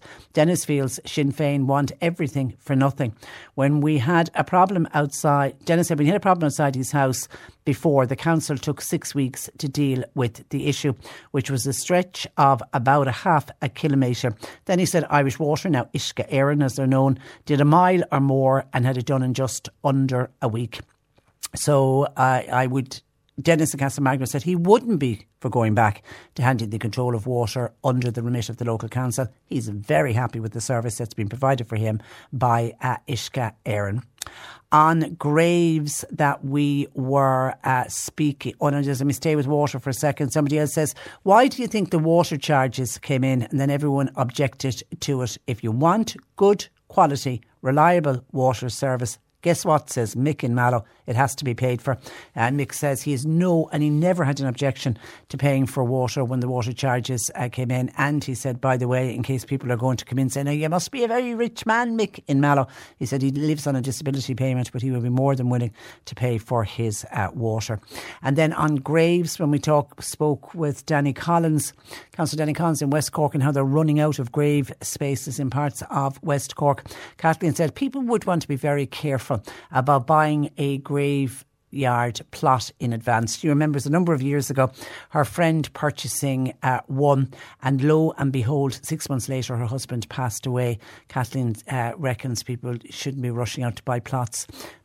She's a bit nervous. She would be a bit nervous. You're almost jinxing it if you buy the plot. Well, Kathleen, that must have been, I don't know when that happened. That can't happen anymore. They don't allow people to buy plots. And the other side of that is there are loads of people who've bought plots and there's nobody buried in them. And the plots were bought many, many years ago. But I know for some people, they'll be a little bit suspicious. Do you remember once upon a time, and I only had this conversation lately with a young niece of mine who's about to have her first baby. Do you remember back in the day when you were pregnant, and particularly on your first child, and if you bought a cot or a pram, or you were getting a loan of a cot and a pram, which happened as well many years ago, you'd never bring it into the house until the child was born. And it was kind of a superstitious thing. And I was chatting with my niece, and somebody had said it to her, because she's obviously preparing and getting the nursery ready, and there's lots of excitement about the birth of this little baby. And it had been said to her, oh God, well, you know, is that not bad luck? And she was asking me, had I heard about it? And I said, yeah, look, it's very much an old wives' tale, but it was something certainly years ago people thought it was bad luck. But listen, it is, to me, it is very much an old wives' tale. Anyway, back to cemeteries. Texter says, this is when we went on to maintenance of cemeteries. In my hometown, there is a wonderful cemetery committee comprising of energetic volunteers who keep the graveyard spick and span. It is truly beautiful and a peaceful place where the respect for those that are interred there is evident from the care given to its maintenance. And I would love you to get back on to me and tell me where you are and where is that wonderful cemetery, so that we could publicly acknowledge the cemetery committee there. Someone else says, morning Patricia, everybody in West Cork listens to C103, so that elderly lady who you discussed with Danny Collins is possibly listening to the radio about the graves.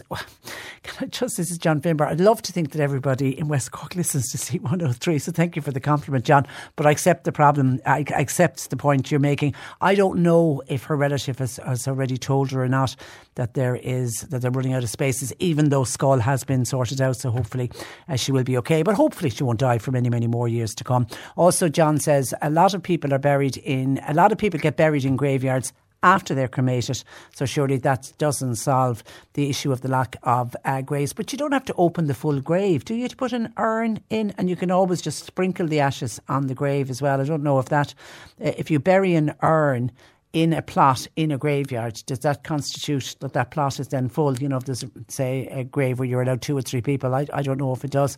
0818 103 103. In Kanturk Cemetery, St Patrick's, somebody said it's beautiful. It's kept by local people and they're named as Richie Barry and Paddy Hassett and the gang. And that text comes in from a Kanturk local who'd like to say a big thank you to those gentlemen and the rest of the gang who maintain St Patrick's Cemetery in Kanturk. Then on the TV licence, and should we pay the TV licence, and the whole hoo-ha with everything that's going on in RTE. And we had the Taoiseach coming out yesterday saying people should pay their TV licence, but we had the media minister who was kind of leaving it up to everyone. Sheila says, listen to this, there are people who live beside me and they are one of the households that live without a TV. Once upon a time, something inappropriate came up on the TV and they grabbed the TV, pulled it out of the wall and threw it into the ditch. What a bizarre thing to do. I hope they didn't leave it in the ditch for long and that they recycled it. But yeah, they say 18% of the country are not registered for a TV and don't have a TV in their house. But listen, in that 18% are people who do have a TV, but they're just not registered for a TV licence, let's be honest. Dennis, who always listens to us online in Oxford, says, as regards this compulsory notion of the TV licence to RTE, RTE also makes revenue on commercials, whereas in the UK, we've got the likes of ITV. They don't get one single penny from the licence fee. All of that goes to the BBC. Yet they, on their own, just as a commercial revenue, make a lot of profits from their ads. ITV's yearly profit for last year was €3.7 billion, and that was the profit. Now listen, RTE and the other media organisations, including our good selves here at C103, can only dream of making profits like that, Dennis, and that's purely down to the population base as well. But I know the point you're making. I mean, we've got Virgin Media. I don't know what kind of profits they make, but they're independent sector, and they get, I don't know if they get anything or if they do get anything out of the TV licence. It's very, very little. The bulk of it goes to RTE. And then someone else says, sorry now, but why should anybody pay a TV licence? Even if they do say it's law, when RTE and the government fooled the people, there should be a general boycott of the TV licence this year. They have enough of their own money for all the big spenders without also getting the TV licence. Anne-Marie, enjoying the topics on the programme. Thank you for that. Anne-Marie says, I've just paid my TV licence for the next year, and some people told me, are you mad to do that? The way I look at it is that I must live by my own values and integrity. I can't make my decisions based on the poor behaviour of a few elite groups in society. God, and that is the way to look at it. That is the way to look at it, because the danger is that if RTE start losing money and if they get less from the licence fee, you can be guaranteed it won't be the high earners who will suffer. Even if they take a pay cut, they'll still be on high earnings. It'll be all of the lower down, the workers who are not earning a lot of money. They will be the ones that suffer. 0818 103 103. Do we have a winner? We do. Thank you, John Paul. OK, we're going to County Kerry for our winner today, and Kathleen O'Connor in Knocknagoshal will be travelling for a break to the beautiful Rebel County for a night away in the Maldron Hotel. And of course it was Bonnie and Clyde was the answer. And once again, our thanks to the Maldron for giving us those overnight stays right across this week. Congratulations to Kathleen O'Connor in Knocknagoshal. The C103 Cork Diary with Cork County Council, where communities and businesses all across the county can get the support they need at CorkCoco.ie. The Kildallery Hill Fest, that is continuing tonight. They've got live music in the marquee. That's with Pascal Brennan, Joe Dolan Tribute Band at 9:30 and the Fogues at 11:30. Admission there is €20. Social dancing is on the Marion Hall in Ballinhasick tonight. Music is by Mike Condon. Dancing is from 9 to 12 midnight, and admission is €10, which does include teas. There is bingo also on in Kildallery tonight in the Church Hall. Doors open at 6 with eyes down at 7. Please note the change of times for the bingo in Kildallery. Jackpot €1,950. Bingo is on in Mallow GA Complex tonight, 8:15. Their jackpot is €5,100. And social dancing is on in St Michael's Hall in Ballydehob Upper. That's on tonight. Music with the great Declan Ainger. Refreshments and a raffle on the door, and a great night is in store. Cork Today on C103. With Corrigan Insurance's Macroom, now part of McCarthy Insurance Group, for motor, home, business, farm, life and health insurance. CMIG.ie. Just a couple of quick texts in. Siobhan says, on water charges, I've enough bills to be paying at the moment, so will you please tell Mick from Mallow and others who are saying reintroduce water charges to stop trying to encourage the government to reintroduce them. Just because you pay for a service, it doesn't mean that it will be professional. It doesn't mean it will be a competent service. That's from Siobhan. And then someone else says, I hope you're keeping well, Patricia. Thank you. You're talking about water. Well, to let you know, we still pay for our water. Yeah, there are people who do pay for water. And as for graves, I'm living here and listening to you in West Limerick. For a single grave, you have to pay over €1,000. And similar to what you're talking about today on the programme in Cork, you can't buy it until you die. It is ridiculous. You can't pre-book a grave. So I'm assuming that now has become a nationwide issue. It's happening everywhere. And thank you to lots of people giving suggestions to Pat, who is looking to buy a little pocket radio, a little battery-operated pocket radio. Paddy was on to say he got a pocket radio recently in Sound Store in Blackpool. He said there's actually several types available on on the market. You can get one that can pick up the internet radio stations, the ones that are online. But he said the old-fashioned ones, the ones with FM, I don't know if AM, is AM still doing the rounds? But the FM ones are there. But Paddy said just to advise Pat to make sure it is the FM one that he wants, and he also says they're very reasonably priced. Jean said she got one in the Euro 2, one of those discount stores. She hasn't seen them in many other discount stores, but she certainly got one recently in the Euro 2 shop. And then a couple of people have been on to say Co-op superstores in Mallow, great shop. They have pocket radios. I only got one there a few months ago, says one listener. 0818 103 103. Let me go to Christine in Charleville, who's holding on the line. Good morning to you, Christine.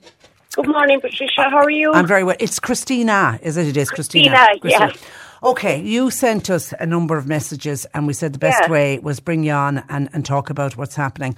Okay, yeah, and thank you. I appreciate that. Well, listen, if we can help you in any way, it would be great. We're back to this problem that's facing so many people. Yeah, you're renting a house. Okay, talk to me firstly about the house you're renting, how long you've been renting and how you've been getting on. I've been here for 10 years and I love it. It's my home and I've looked after it very well. But I understand the situation with landlords getting out of it. Who do you live with? Myself and my son, just the two of us. Well, is your son in school or...? He's just finished his leaving cert. Okay. Yeah. So, yeah. Okay, and you got served, the landlord wants the house back? Well, I was given three different reasons, which is fine. But the one he put in writing last August was that he wants his nephew to move in. But he didn't give me valid notice because I'm a tenant for 10 years. In his opinion, it was a standard notice, but I have rights too, which is fine. Yeah. And I get that. So I contacted Threshold and I said, I know my notice is invalid. So by rights, I should have been out last February if he had given me proper notice, but he didn't. So since last August, I've been fighting with the council, TDs, everywhere. Several applications gone in for homes. I've no problem going. But it's just, I feel like everything I'm doing is falling on deaf ears all the time. You're 10 years renting. Are you on the council housing list that long as you are? Okay. Yeah, and they say you log on to the site every Wednesday morning, but I stay up till after midnight every Tuesday night, so I'm first on. Okay. That of applications gone in. And he actually called to my door and said, well, I evicted another lady and she got a house, why can't you? It's not for the one to try, and I'm definitely I know. This is the choice-based letting thing, isn't it? Yeah, and it's a great system. Don't get me wrong, it's great. But like Wednesday just gone, there wasn't one house in Charleville. Now, I do know there is 34 new bills gone up in Charleville. Okay. And the first lot are being left out next month. But there's still a house that I applied for 6 weeks ago, which is still empty. And I don't understand why, because I'd pack up here in the morning and go. I do know, Christina, there is a gap between somebody being allocated the house and somebody actually getting the keys. Yeah, I know we've dealt with that, so I assume that somebody has been allocated that house. No, it's still empty. I checked again this morning. It says on the CBL site, it says allocation in progress, which it has done for the last 5 to 6 weeks. And but that means they've accepted somebody, but they're just dotting the I's and crossing the T, is it? I'm not sure, actually. This is the thing, because there's no communication with the council, there's no communication with TDs. When I ring the council, they say, put in your interest, which I do. Mm. But then it's just given out and we're not told, which I appreciate what they have to do, but at least let us know. Is it just the Charleville area? Would you go outside of Charleville? Well, I can't because I'm disabled now. Okay. Because I fell last August and I broke my leg. And I had 4 operations. So you have to live in the Charleville area? Well, yeah. And you want to live in the Charleville area. It's and not I'm that you have to. Born and raised. I'm just as entitled as anybody else. Okay, where are you at with your landlord? Have you an eviction, a valid eviction notice now? No, he texted me in February. Okay. And then he texted me 3 weeks ago, saying that he was waiting until the leaving search was finished and then I'd get the next notice. So it's like he's dangling a carrot in front of me, but I haven't got it in writing. And what then, from when you get a legal eviction notice, how long will you have? Because you're there 10 years. 224 days, which amounts to 7 months. And what worries me is the fact I'm fighting the last 10 months. I know, what'll be at the end. And my next one now is 7 months. You know, I was just like, what do I do? Did your landlord at one stage say to you that he was going to sell the house? He had a conversation with me and said, firstly, the building was paid for, which is fine. Secondly, he was going to sell it. And then what he put in writing was his nephew was moving in. But when he wrote that, it was actually invalid. Yeah, you see, it's a pity because when I was reading down through your text, when I thought he was selling the house, because if he's selling the house, you're on the council list. You could apply to the council, and you know that tenant in situ scheme where the council would buy it and you would stay living there. That would be ideal for you. Yeah, it would, and I'm trying every possibility. Could you go back and ask him? Would he consider selling to the council? I don't know. I actually don't know that now because there's since I fell, what worries me more was he came to the door on a Saturday morning at 9 o'clock, and I had to get out of the bath, and answer the door to him at 9 o'clock on a Saturday morning, discussing my eviction. But I had already in my hospital bed in my sitting room said contact threshold, and he hadn't served the RTB the same notice that he served me. And it has to be served on the same day. But I'm just thinking. But if he is selling it, the ideal for you would be the council to buy it, and then you remain in it and you rent from the council. That would be the ideal. Absolutely, but and have you gone down the route? Have you contacted the local councillors? So you've got Ian Doyle, who's a great man. I'm going to TDs every single Friday, even though I can't walk properly. And what are they saying? All I get from them is a letter back in, we're doing this and we're doing that, we're contacting them on your behalf. And that's been happening for the last 10 months. And when you bid on houses, the fact is just you and your son. Yeah. But we're now classed as two adults because he's 18. Yeah, so would you be entitled to a three-bedroomed house, or is it only a two-bedroom? You know, it wouldn't even bother me if it was a two-bedroom one. It wouldn't bother me. Yeah. But... the council changed my application then because my son just turned 18. And he's an adult. Yeah, he's an adult, and we're now classed as two adults, not a family, but I'm still responsible for him.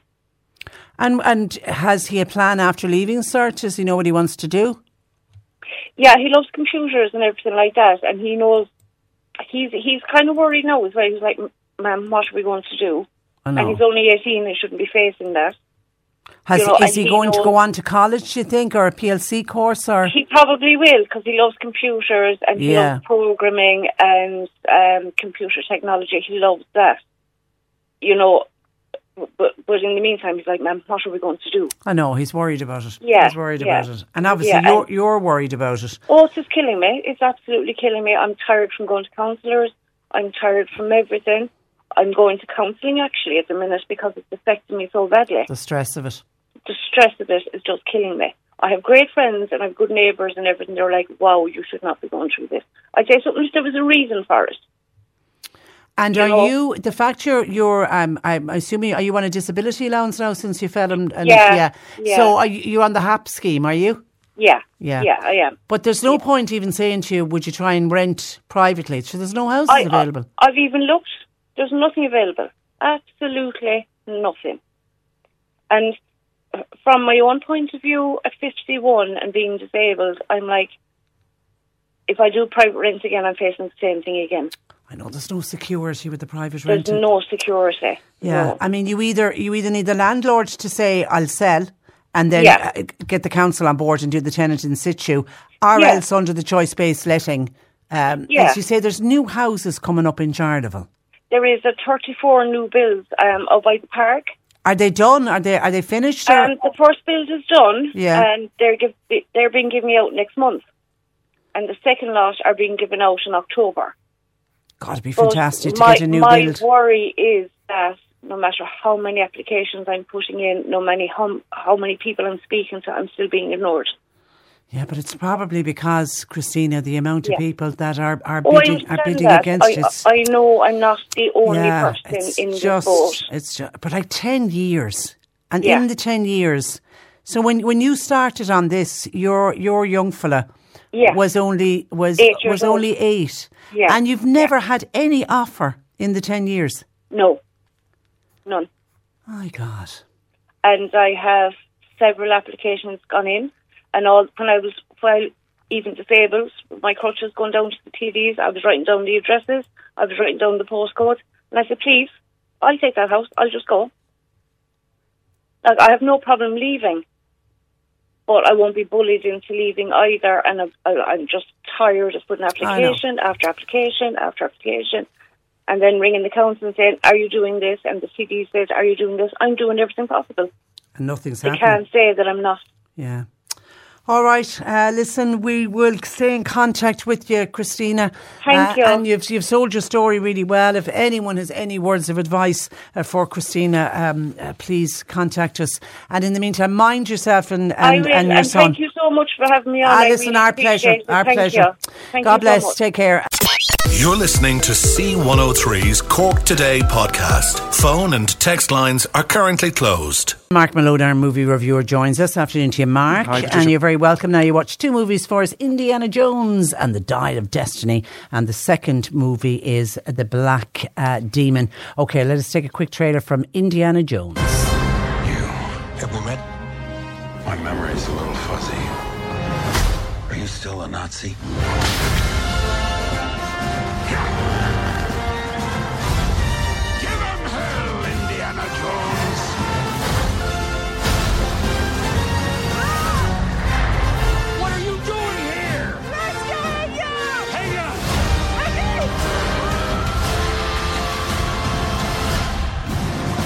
The soundtrack alone excites me.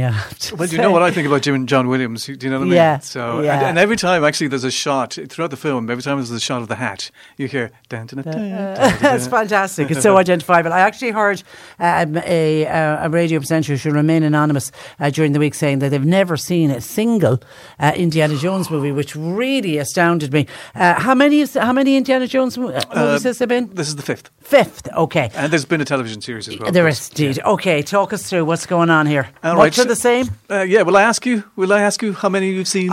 See, this I don't know. I mean, I clearly remember the first one, and I know I read something that in order to watch this one, you really needed to have seen the fourth one. I don't know if that's true. No, that's not true at all. It's a standalone movie. Okay, I probably have seen all four. Oh, right. I'm a huge fan of Indiana Jones. Oh well, yeah. I mean, he's part of our childhood, really. Yeah, you know what I mean? And I saw the first one live in the cinema. Yeah, so did I. Yeah. With me buddies back in 1980 or 81, whenever it was, and of course just being completely enthralled by it. Very disappointed with the second one, Temple of Doom, which I've never liked. Yeah. You know, it's nasty, it's violent, it's very stagey. I don't know what happened to Spielberg, and he said, look, I took my eye off the ball, which is why then when the third film came along, The Last Crusade, boy, was that a cracker. That's the one with Sean Connery as his father. I mean, exciting, brilliant, fabulous. And then along came forward The Crystal Skull, which was just awful. It really was, and it really disappointed a lot of fans. It really did. There's a good opening, you know what I mean, to the start. There's a very good kind of motorcycle chase. But then the introduction of the thing. Look, spoiler alert, if you haven't seen it, I'm afraid, put your fingers in your ears. The alien thing, I think, was a bit just too much for a lot of people. And so when people refer to Indiana Jones, they always refer to the first three. So the question people were asking when it came to this film was, why make it again? And can they do it again? Because, of course, he was like 78, 79, I think, when he made this film. So, you know, he's aging and getting on a bit. And there's a lot of people who do not like this film at all. There's a lot of anger, especially amongst fans out there, especially amongst men in their 30s and 40s who feel as though, Disney, who now own the rights to Indiana Jones, are destroying their childhoods because they did it with Han Solo, they did it with Luke Skywalker, and now they feel as though they've done it here with Indiana Jones. Because it's an older Indiana Jones. They don't try and shy away from that whatsoever. So when we first see him, he's living alone. He's got a kind of a sad kind of life, and people don't want to see their Indiana Jones like that. Yeah, you want to remember him as he was. But you see, the thing is, what the makers had to try and do is they had to kind of go, look, we know he's old, you know what I mean? But he's still Indiana Jones. He still gets involved in there's a lot of chases in this film. There's a chase at the start on a train. There's a chase in tuk-tuks in India. There's a chase, for example, in New York, even though they filmed it in Scotland at the time of the moon landings. days when the astronauts came back, and there's a big kind of ticker tape parade, and then the last quarter of the film just goes completely haywire and completely off the charts altogether. It's a very, very odd and very, very frustrating film. For the reason is that so much of this is so exciting and so wonderful, and it does bring you back, to the originals. And James Mangold has done a very, very good job with the action sequences, for example. But then there are times when the film just doesn't make any sense whatsoever. There are huge plot holes. They did go back to redo a lot of the film. There were a lot of aftershoots. I think they changed the ending as well because the first ending didn't work for them. And it's a bit of a mess. It's a bit of all over the place. But I did constantly question what I was seeing on screen. There are some really dopey, stupid stuff. And again, it goes back to when I say, look, was anybody asking questions? Did anybody say, look, that doesn't make any sense. That's a nonsense. Do you know what I mean? And but they obviously don't do that anymore. You know what I mean? It's 2.5 hours long. It's way, way too long. Wow. Some of the action sequences, believe it or not, are also way too long. The tuk-tuk scene, for example, even though it's really, really exciting, it goes on way too long. It doesn't need to be as long, yeah. Harrison Ford is terrific, by the way. And he seems to have more of an interest in this than he did in The Crystal Skull. If you watch him in The Crystal Skull, you can see he's not having a good time. Didn't want to be there. I think this one film was very, very important to him. And there was the question, a lot of people felt that the Phoebe Waller-Bridge character undermined Indy throughout the whole film, and she doesn't. She's a strong character on her own. In the end, afterwards, when I left the cinema, I saw it on a Max screen. Wow. So you can imagine, what you were watching on screen. It was quite extraordinary. Way too much CGI. Some of the CGI isn't great. I don't know why, because Lucasfilm, you would expect them, because they were some of the originators of CGI technology. For some reason, it doesn't work. It looks like the Polar Express sometimes. Especially the de-aging stuff at the start. But that sequence with the train at the start is very exciting, as is a lot of the film, but it lets itself down by really, really silly stuff. But it will be Harrison's Ford's last Indiana Jones. Oh, I think so, yeah. Sure, but I will recommend it, by the way. You've got to see it. Yeah, okay. Mark it out of 10? I'm still going to give it a 7. 7 out of 10. Yeah. Indiana Jones and the Dial of Destiny. Now, our next one is The Black Demon. Yeah, I was looking for something else to watch. There's not much out at the moment, actually, apart from kind of movies. I was looking for something so that people can stream, and I found this on Google Play. This is called The Black Demon, as you say, and it's about a shark. So I think Meg 2, I don't know if you saw the Meg first. I presume you didn't see the first one. No. Which was kind of a CGI kind of Jaws-like kind of film. But as you know, I adore Jaws. I love Jaws. Nothing will ever compare to it. That again is part of our growing up and our teenage years. Jaws exactly, was great. Yeah. So, I didn't particularly like the Meg very much. I thought it was a load of all nonsense. There's the second one coming up very soon. And this is kind of one which obviously they know there's one coming out. There's a little kind of couple of references kind of Jaws in the film as well, which as a kind of a fan of Jaws, I kind of liked. Basically, The Black Demon, it's a megalodon shark just off the coast of Mexico. A what type of shark? Megalodon. That's a big one. You saw that in Jurassic World, a really, really big huge one. Okay. And it's off the coast of Mexico. Josh Lucas is the star of this film. He was in Sweet Home Alabama, and he is a safety expert, and he's got to go to an oil rig just off the shore to try and see whether or not it should still be operable or not. He takes his family with him. The shark arrives and goes absolutely crazy. It's a really, really cheap movie. It really is. Okay. Some of the special effects aren't great, but it's funny, if you do go on Rotten Tomatoes, it's interesting to see that the fans really liked it and the critics really hated it, because the critics, of course, looked at it as what it is. It's a cheap, kind of badly made movie. Low budget, yeah. But you know those Sharknado movies that are really, really popular? You know those really, really cheap movies where sharks fall out of the sky? So the fans love that kind of stuff, and I think those who loved Sharknado kind of enjoyed this one as well. They do their best. The script is terrible. And something, I was not bored at any shape or form. Never was I bored watching this, because I understood. Look, they made it cheaply. They did their best. And, they ended up providing us with something that is actually watchable. Well done. The Black Demon, mark it out of 10. I'll give it that 7 as well. 7 out of 10. Okay, have a lovely week and we'll chat to you next Friday. That's where I leave you for today and indeed for this week. Thanks to John Paul McNamara for working on the programme all week. Nick Richards is with you for the afternoon, and I'll talk to you Monday at 10. Until then, I'm Patricia Messenger. Very good afternoon. Cork Today on C103. With Corrigan Insurance's Macroom, now part of McCarthy Insurance Group. They don't just talk the talk, they walk the walk. CMIG.ie